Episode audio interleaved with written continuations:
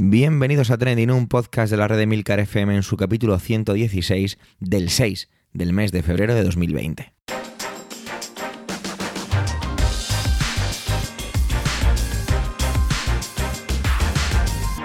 Trending es un podcast sobre lo que pasa, sobre lo que ocurre, sobre las noticias que pueblan las redes sociales. Todo ello con opinión y siempre con ánimo de compartir. Por ello somos varias voces, aunque yo, Javier Soler, haga de presentador. Trending es tu podcast de noticias semanal adelante. Estoy bien, estoy bien, solo fue un proceso gripal que me dejó 48 horas fuera de combate, pero bueno, todo tiene alguna parte positiva y es que ahora he perdido algo de peso y estoy más esbelto y más atractivo que nunca. Pero como yo no soy trending, vamos a dejarlo ahí. Lo que sí ha sido trending entre ello, entre muchos de los que hemos tenido esta semana, es todo el follón que se formó en Madrid con el, tema del avión de Air Canada. Y para eso hemos contado con nuestro experto de altos vuelos de cabecera, que no podría ser otro que Gerardo Rato.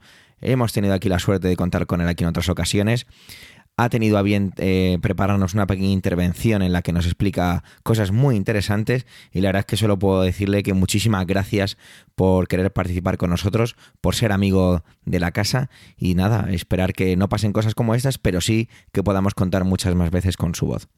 Gracias y adelante Gerardo.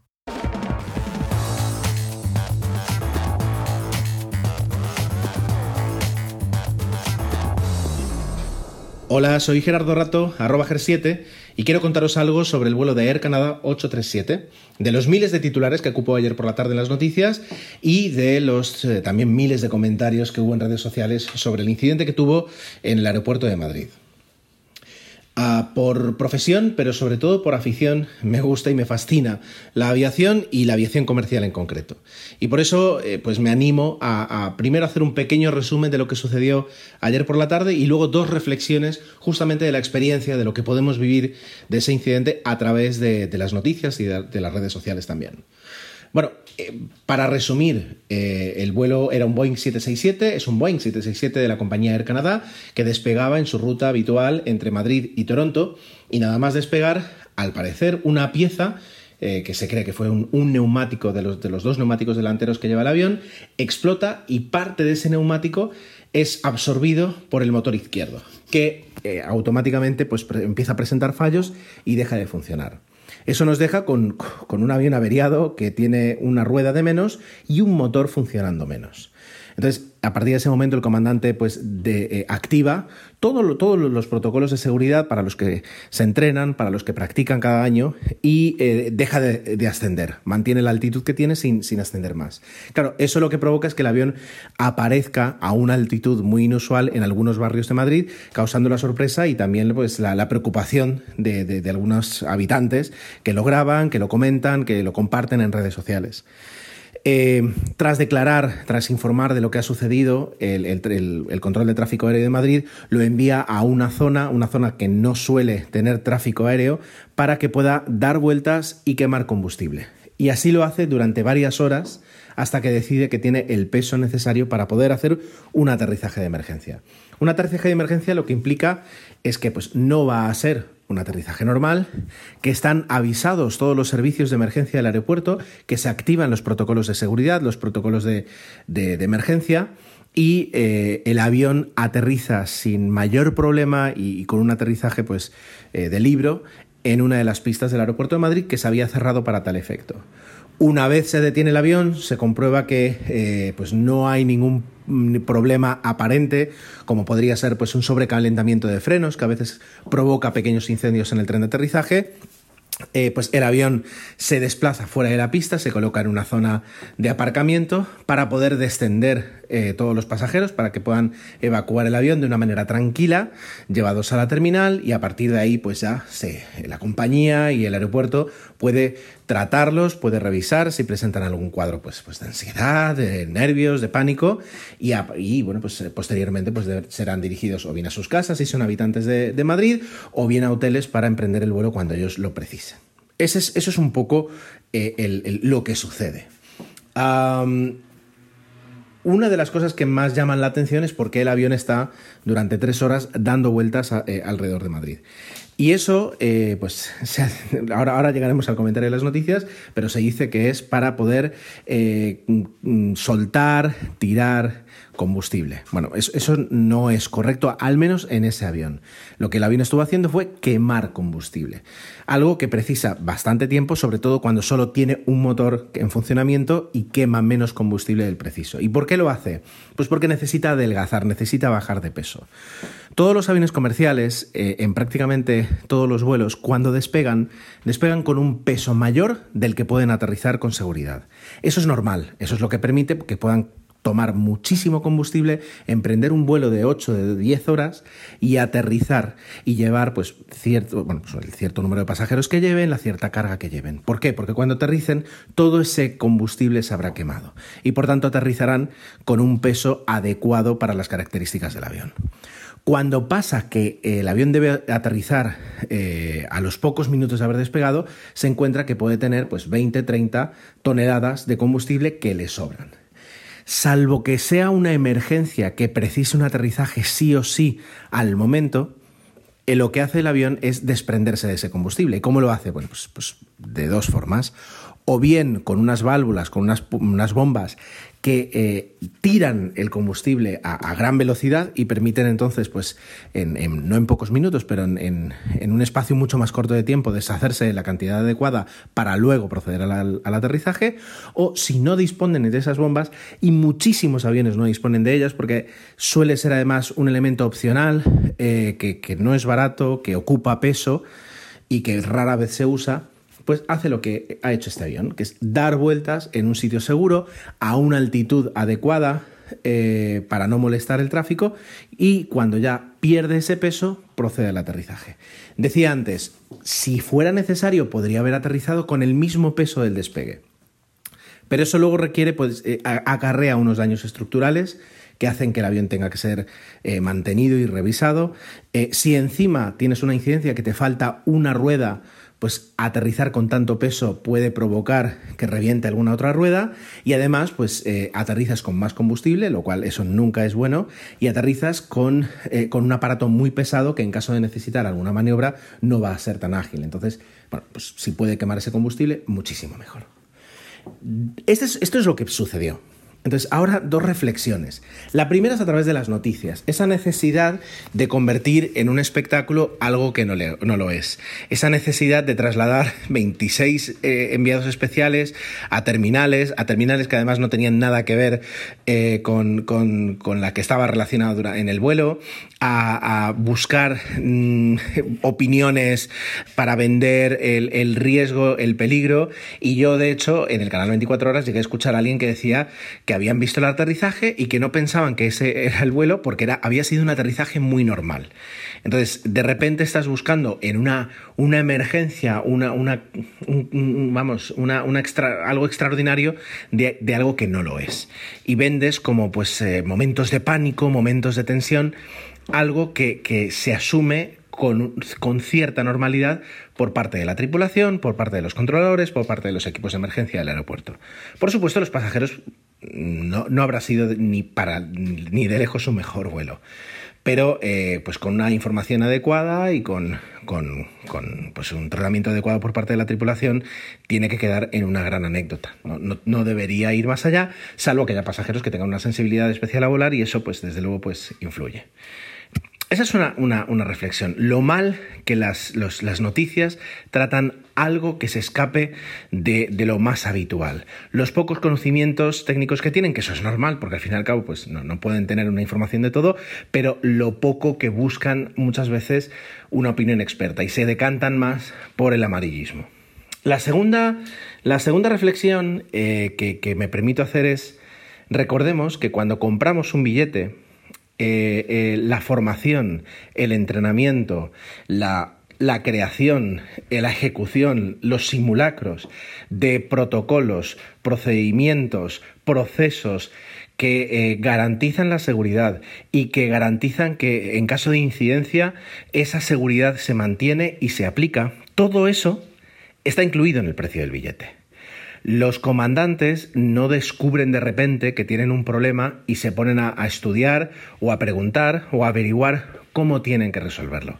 Ellos saben cómo tienen que hacerlo, se sabe cómo se tiene que comunicar, el aeropuerto sabe qué protocolos tiene que poner en marcha, eh, eh, el fabricante del avión sabe que esto puede pasar y por tanto permite que un avión despegue con un solo motor a los pocos segundos desconectar uno de los dos motores y que pueda volar con seguridad el fabricante de las piezas ha tenido, del motor ha tenido que pasar por un proceso de certificación que asegura que ese segundo motor no se va a parar en varias horas.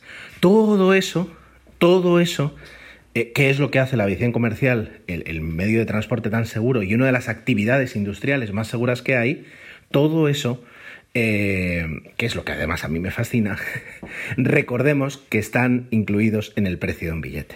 Y que cuando compramos un billete no es solo para movernos de un punto A y un punto B, es para garantizar unos niveles de seguridad altísimos que nos permitan viajar totalmente seguros y que podamos ver un, desarrollo de una incidencia eh, como la que hemos visto hoy en las noticias y que ha terminado de una forma tan tranquila que si no supiéramos que era una emergencia, si no hubiéramos los equipos de emergencia alrededor del avión, ni nos enteraríamos que hubiera sido algo inusual. Y esto ha sido todo y, espero que no tengamos más motivos para hablar de aviación comercial, al menos en incidentes, en mucho tiempo. Muchas gracias y hasta pronto.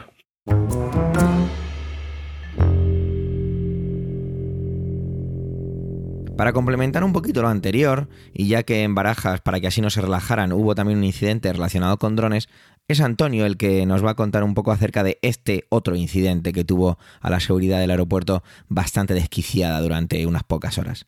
Adelante, Antonio.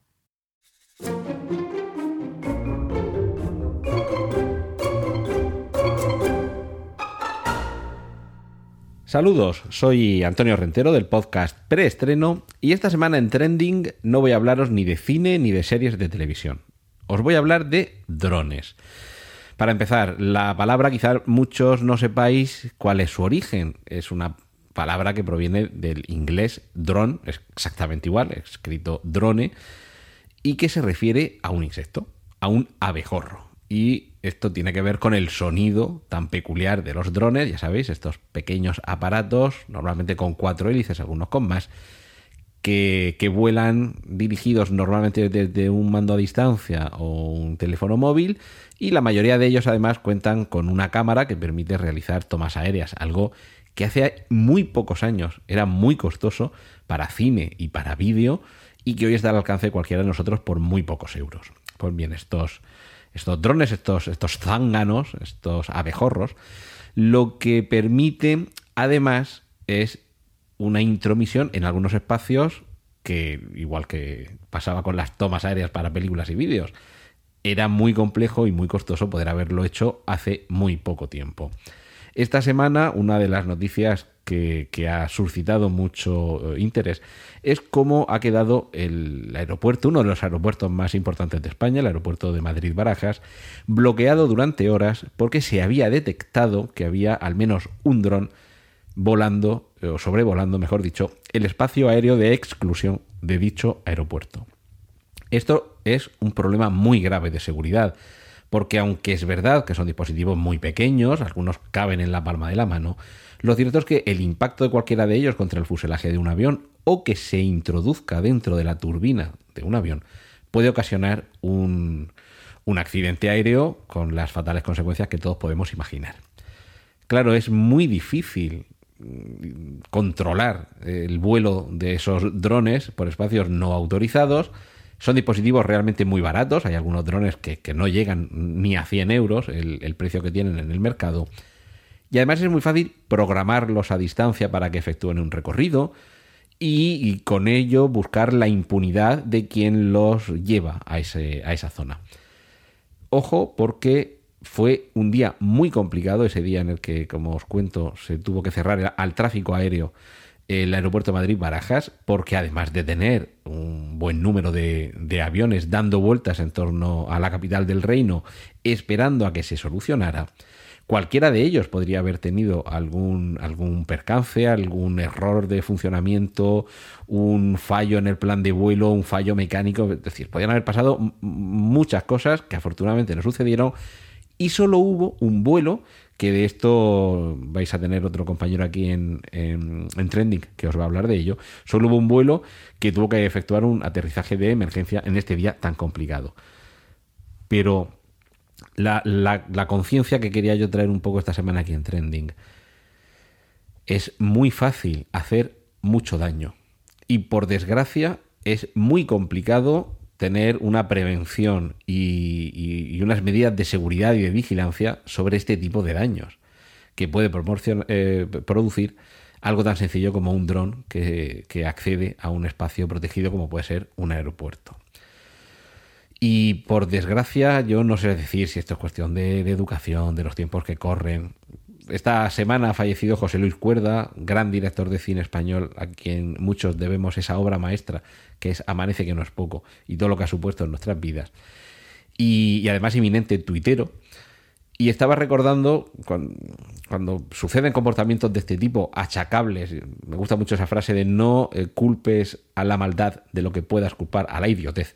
Y creo que en este sentido estamos ante una especie de broma o de gamberrada que se ha ido un poco de las manos.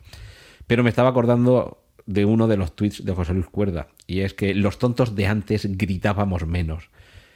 Es decir, que quizá no haya ahora más tontos que antes, sino que simplemente se les nota más. Y se les nota más por acciones como esta, que además pueden poner vidas en peligro. Yo realmente no sé cómo se puede atajar esta epidemia de tontuna que tenemos, pero mm, sí que me parece para alertar del problema que suponen los drones y que las autoridades de aviación civil y también de, seguridad deberían, deberían tener en, en, consideración. Porque si esto es una gamberrada que se le ha ido a alguien de las manos, imaginaos qué es lo que se puede hacer cuando quien está manejando el dron no es simplemente tonto, sino que además es malo. Es muy sencillo hacer o causar mucho mal con muy poco. Y creo que después de algo como lo que ha sucedido eh, esta semana en el aeropuerto de, Madrid-Barajas, es el momento de empezar a implantar algún plan de seguridad que permita, si no impedir los vuelos de estos drones, por lo menos sí eh, evitar que se produzcan mm, de manera reiterada, que duren mucho, que se pueda detectar ese dron antes de que acceda no al espacio aéreo reservado, que, suele ser varios kilómetros alrededor de, un aeropuerto, sino en la. O sea, que por, lo menos se atraviesa e, esa barrera exterior que no llegue a donde sí que puede generar mucho mayor problema, que es en las verticales de las pistas, por ejemplo, o en las zonas de aterrizaje y despegue, ¿de acuerdo? Mm, no sé si es exagerado decir, hace falta un plan nacional mm, de seguridad contra drones eh, piratas o terroristas o gamberros. Pero a lo mejor es el momento de empezar a sentarse y, reflexionar sobre ello. Bueno, esto era lo que quería compartir esta semana con vosotros aquí en Trending. Os dejo que disfrutéis con el contenido del resto de mis compañeros. Un saludo de Antonio Rentero.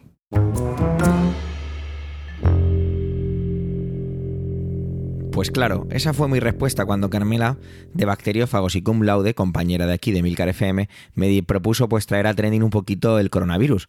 Y es que, pues, ¿qué, puedo decir? Pues darle las gracias y, y, la verdad es que es coger lápiz, papel, aprender, tomar nota de lo que nos va a contar acerca del coronavirus y todas sus características. Adelante, Carmela.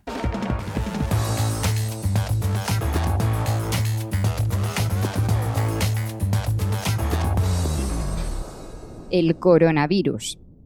Algo que quizá para muchos será desconocido hasta hace un par de semanas, a no ser que, claro, vayáis teniendo ya cierta edad y os acordéis del SARS, aunque muy pocas veces se decía que eso era un coronavirus. Pero seguro que los que lo recordáis lo hacéis como yo, pensando en un emoticono con una mascarilla. El coronavirus en cuestión es un virus que tiene ARN, pero si queréis saber todo eso de los detalles biológicos, me podéis escuchar para eso en el capítulo de bacteriófagos que hemos publicado esta semana. Yo a Trending vengo a hablar de actualidad, de la actualidad del caso, de las noticias que se han publicado y estas cosas. El brote comenzó en China, en el mes de diciembre, aunque no apareció en las noticias hasta bien entrado enero, cuando el número de casos ya empezó a aumentar demasiado. Se trata de un virus que provoca síntomas similares a los de una gripe, y el número de casos es muchísimo menor que el de la gripe estacional que sufrimos cada año. Entonces, ¿a qué viene tantísimo alboroto? Parte del lío viene porque es un virus nuevo, que se suma a la gripe. No es una versión alternativa, es un problema extra. Además, al ser nuevo, no tenemos una vacuna disponible, por lo que si afecta a personas que normalmente protegemos de la gripe por ser para ellos más peligrosa, este nuevo virus puede ser letal. Sabemos que se han muerto más de 400 personas y que hay más de 20.000 infectados. Y esto son las cifras en el momento en el que yo estoy grabando. Probablemente los números serán mayores cuando me estéis escuchando, eso sí, dependiendo de vuestra rapidez. Por otra parte, tenemos también el componente del morbo, que está dejando una imagen de lo más bochornosa en muchos medios de comunicación. Según van apareciendo los casos en diferentes países, esto genera un montón de noticias contando el trasfondo de esa infección. El clic fácil, asustar a la gente para que lea cualquier cosa que se publique. Además, se han extendido un montón de bulos, pero de eso ya hablo después. En un mundo en el que queremos estar actualizados en todo momento, las noticias instantáneas, con datos que no están contrastados, están generando principalmente un pánico tremendo en la población. En China, desde aquello del SARS, se extendió mucho la idea de que las mascarillas protegen contra los virus. Spoiler, no lo hacen. No os molestéis en correr a vuestra farmacia más cercana, porque, como deberíamos haber aprendido ya con la gripe A, lo más importante es lavarse las manos. La mascarilla la tienen que llevar los que ya tienen el virus, para evitar ir dejándolo por ahí, pero como bien sabéis todos, es un poco complejo esto de llevar puesta una mascarilla cuando se está estornudando cada cinco minutos. Los que estamos sanos nos contagiamos principalmente por nuestras manos. Pese a las mascarillas y pese al aislamiento de un montón de gente, el virus se extiende, aunque de una forma un poco más controlada. Antes o después lo pararemos, pero antes o después llegará una pandemia que sí se lleve por delante a una parte considerable de la población mundial. Entre las noticias de dudoso origen que circulan por las redes y por los grupos de WhatsApp, me llaman mucho la atención aquellas que hacen referencia a cómo el gobierno chino está ocultando los casos reales. A mis ojos de persona que sabe cómo se hacen las pruebas de laboratorio para confirmar un virus, la verdad es que ya me sorprende bastante que sean capaces de confirmar tantos casos diarios. Nosotros nos habríamos quedado sin recursos y sin personal muchísimo antes. El esfuerzo que están haciendo es tremendo, y aunque no dudo que quizá no nos esté llegando toda la información que tienen en sus manos, no creo que la información extra nos fuese a servir para mucho. ¿Por qué? Pues porque nos mola más eso de la conspiranoia porque en la última semana he tenido que respirar hondo varias veces y explicar que no, no es un virus que se haya hecho en el laboratorio, ni lo han soltado por ahí para hacer un control de la población, ni solo te afecta si eres asiático, ni un montón de ideas más que, aunque absurdas, han cuajado en la población. Puede el miedo, y yo lo que veo es que una vez más nos falta cultura científica general. Diréis que digo que bueno, se está hablando mucho del tema, no hace falta, pero que yo también estoy hablando de él. Pero es que yo lo que quiero es desmentir toda esta locura. Tenemos que dejar que los médicos y los científicos hagan su trabajo. Y también asumir eso, que antes o después llegará un virus como el de la gripe de 1918, aquella que malamente llamaron española. Lo que os puedo decir es que analizando el número de casos y la distribución del virus, este no se contagia tanto, así que de esta no va a ser. Yo creo que será una gripe, pero el tiempo lo dirá. Y aunque sea algo que yo ya he dicho en bacteriófagos, en Twitter, por activa o por pasiva, lo voy a decir aquí una vez más. contrastad las noticias y no reenviéis nada que no tenga una fuente fiable. Ni siquiera los científicos tenemos muy claro de qué fiarnos en estos momentos. No dejéis que cunda el pánico, pero estad informados.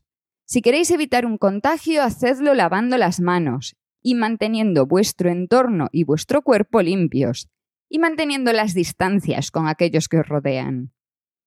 Creedme, es casi más peligroso el virus del pánico y del racismo que el coronavirus, porque algunas de las reacciones que he visto me han dejado a cuadros.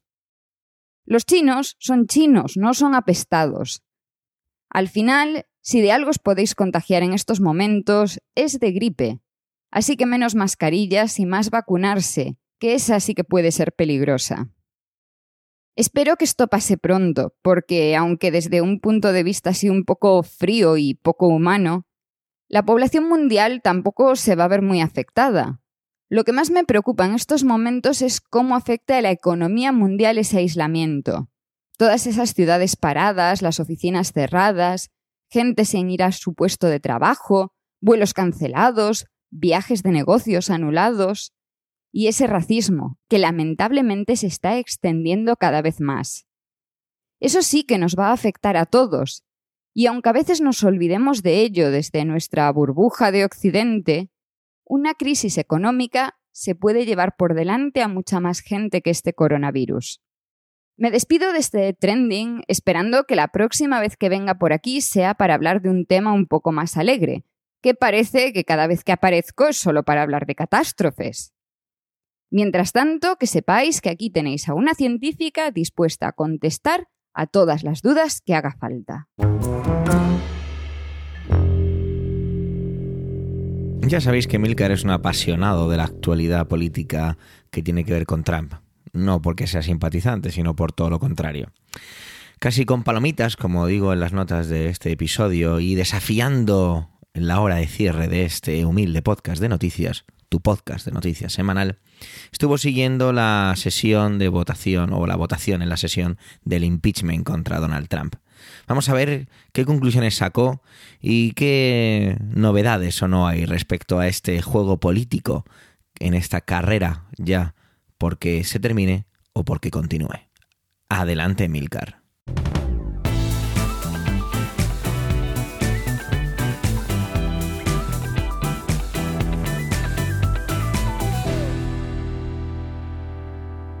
Ms. Baldwin. Guilty. Mr. Barrasso. Not guilty. Mr. Bennett. Guilty. Y llegó el día. Después de ríos de tinta y bytes de audio y vídeo, anoche el Senado de los Estados Unidos de América sometió a votación el juicio político contra el presidente Donald Trump, el conocido como impeachment.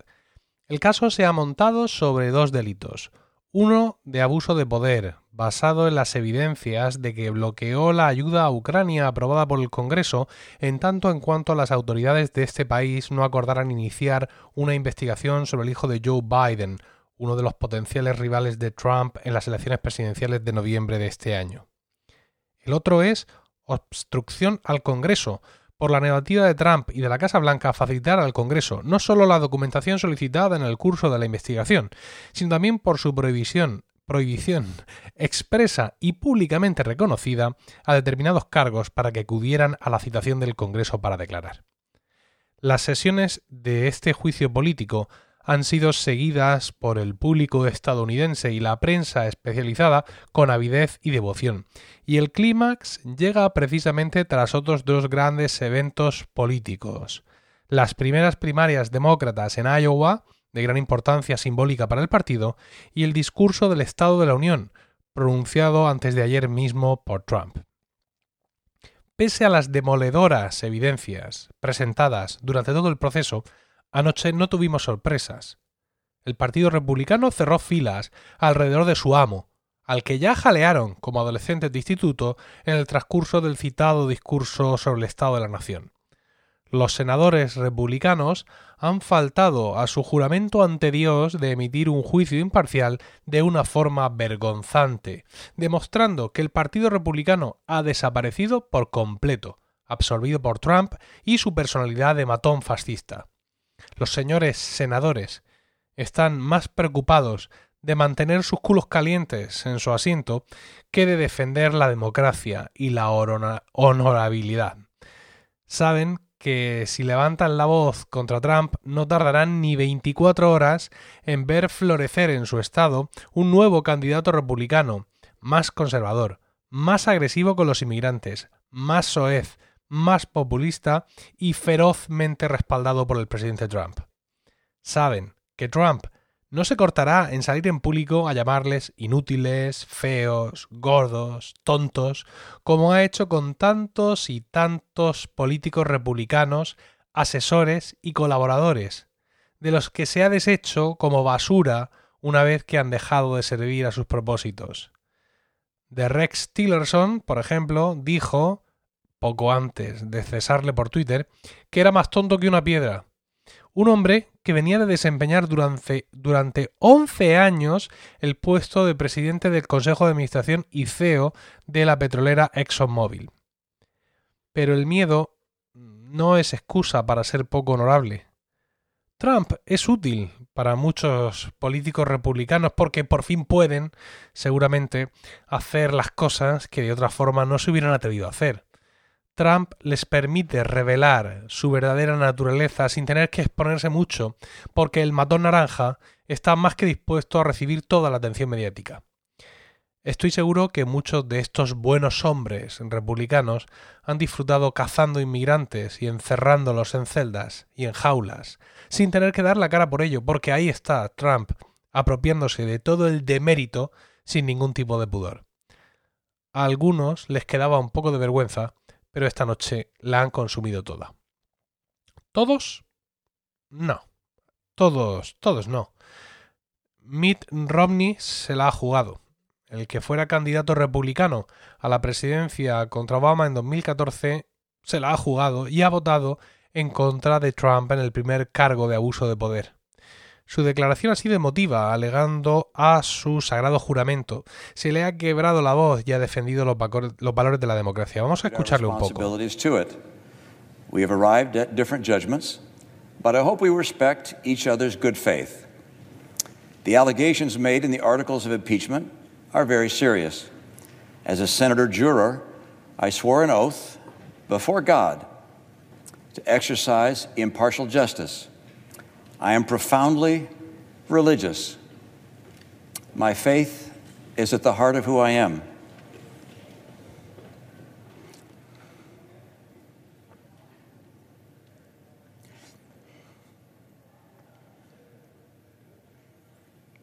I take an oath before God as enormously consequential.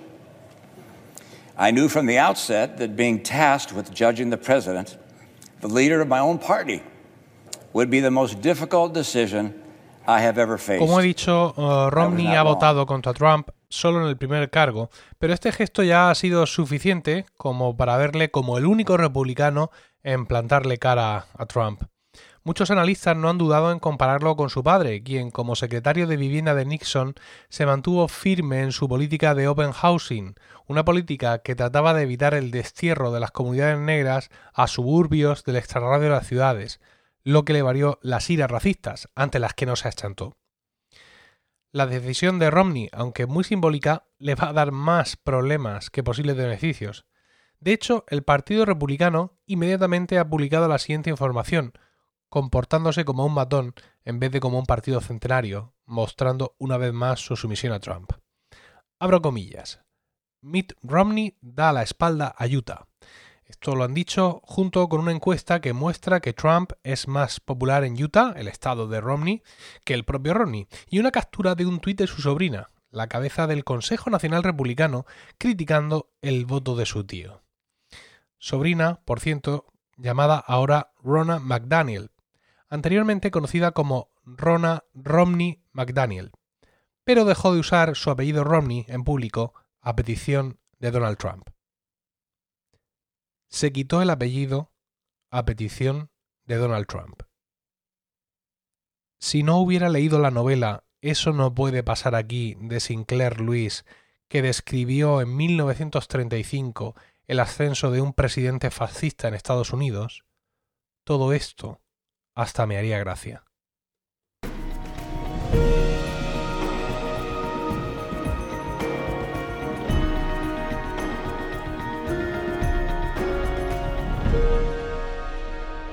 El aleteo de una mariposa puede generar un tifón en algún lugar del mundo.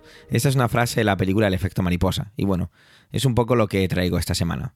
El mundo es un planeta, es el planeta Tierra, aunque algunos se empeñen en decir que es plana. Pero tras todo lo que está pasando el coronavirus, pues no dejo de pensar que otra vez más es un planeta pequeño.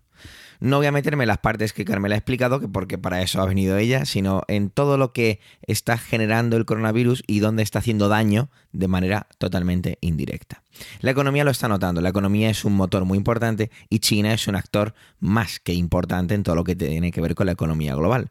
Y es que parece que la cosa pues necesita también algún tipo de medicina o medicamento o tratamiento. No sé si he sido demasiado ácido aquí, pero bueno, lo dejamos ahí.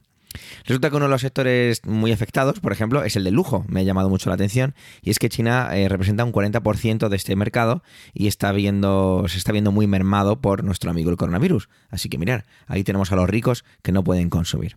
Pero bueno, hay muchos más datos, ¿vale? Resulta que hay líneas aéreas que se están planteando y que de hecho están cancelando vuelos a las zonas afectadas o incluso simplemente vuelos que vayan a China. Y he leído en varios medios porque me parecía un poco exagerado, pero no, no, eh, esto va a hacer que el precio del crudo baje. Y eso representa también una nueva crisis porque al bajar la demanda, pues todas las estimaciones y todo este tipo de juegos económicos que tienen que ver con el petróleo, que es otro de los motores de la economía, pues va a hacer que, que tenga mucho que tenga mucho que decir en los próximos días, semanas o incluso a lo mejor meses, ¿no? Me parecía muy inverosímil o que, impactara de manera tan directa y tan temprana en el precio del petróleo, pero bueno, eh, es así, resulta que es de esta forma. Se habla también que en las zonas afectadas eh, suponen un 40% de los posibles futuros compradores de coches en un, en un plazo pues que podíamos que según he leído era hasta cercano, ¿no? Se habla de que estas compras se van a retrasar o incluso cancelar de todo lo que tenga que ver con coches nuevos. Estas las zonas afectadas representan el 19% de la producción o de cadenas de producción que se, han, que se han visto interrumpidas en todo lo que tiene que ver con el sector textil, transporte y electrónica. Y bueno, estas cadenas de montaje al interrumpirse, pues están haciendo que uh, se desplome todo esto.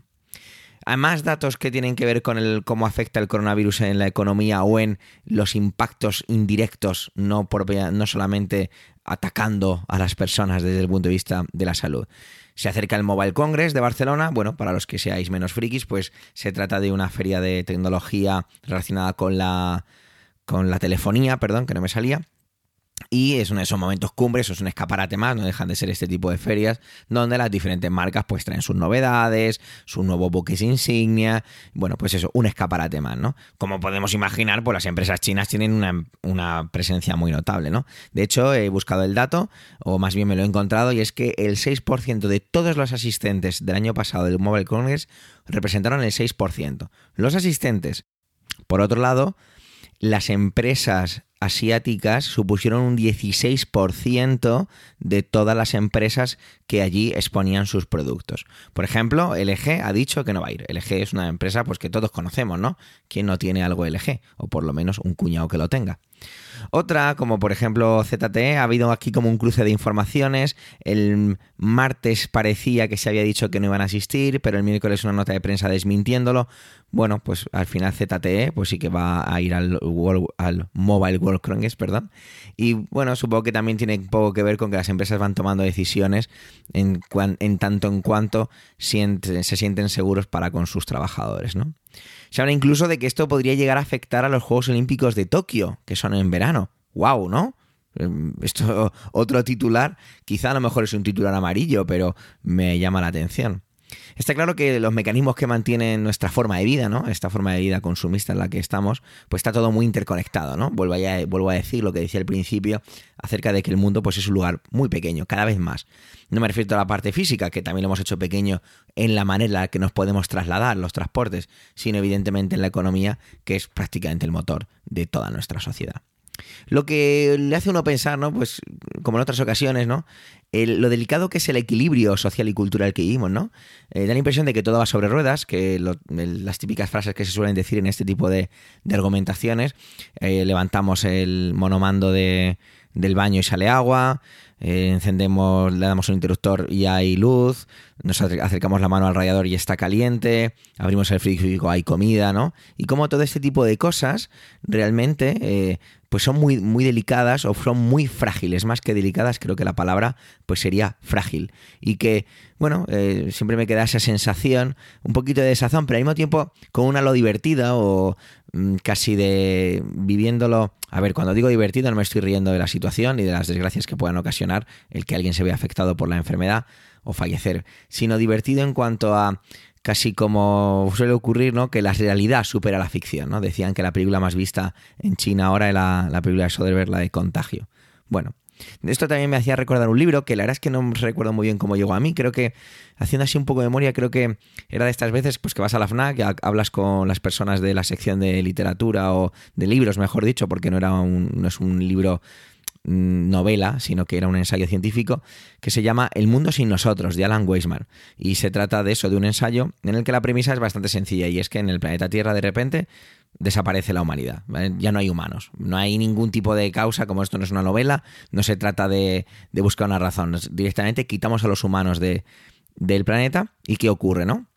Entonces había cosas muy divertidas, ¿no? Porque decía que en, en pocas semanas pues inundaría el metro de Manhattan, porque las bombas que están constantemente, las bombas de extracción de agua, pues al no tener supervisión, pues mm, harían, eh, dejarían de funcionar o no lo harían de manera correcta, entonces, pum, pues se llenaría el, el metro de agua, o mm, las centrales nucleares al no tener ningún tipo de control, ese tipo de cosas, ¿no? Es un libro muy, mm, bueno, a mí me pareció divertido en algunas partes, didáctico, sobre todo muy, muy, muy didáctico, en otras partes era más contundente, ¿no? Por ello, quizá en cosas como, como esta, donde se puede utilizar básicamente la palabra crisis global, ¿no? Prefiero mostrarme pues optimista y esa parte juguetona, ¿no? Y ver qué pasa, en qué otros lugares puede, puede influir todo esto, ¿no?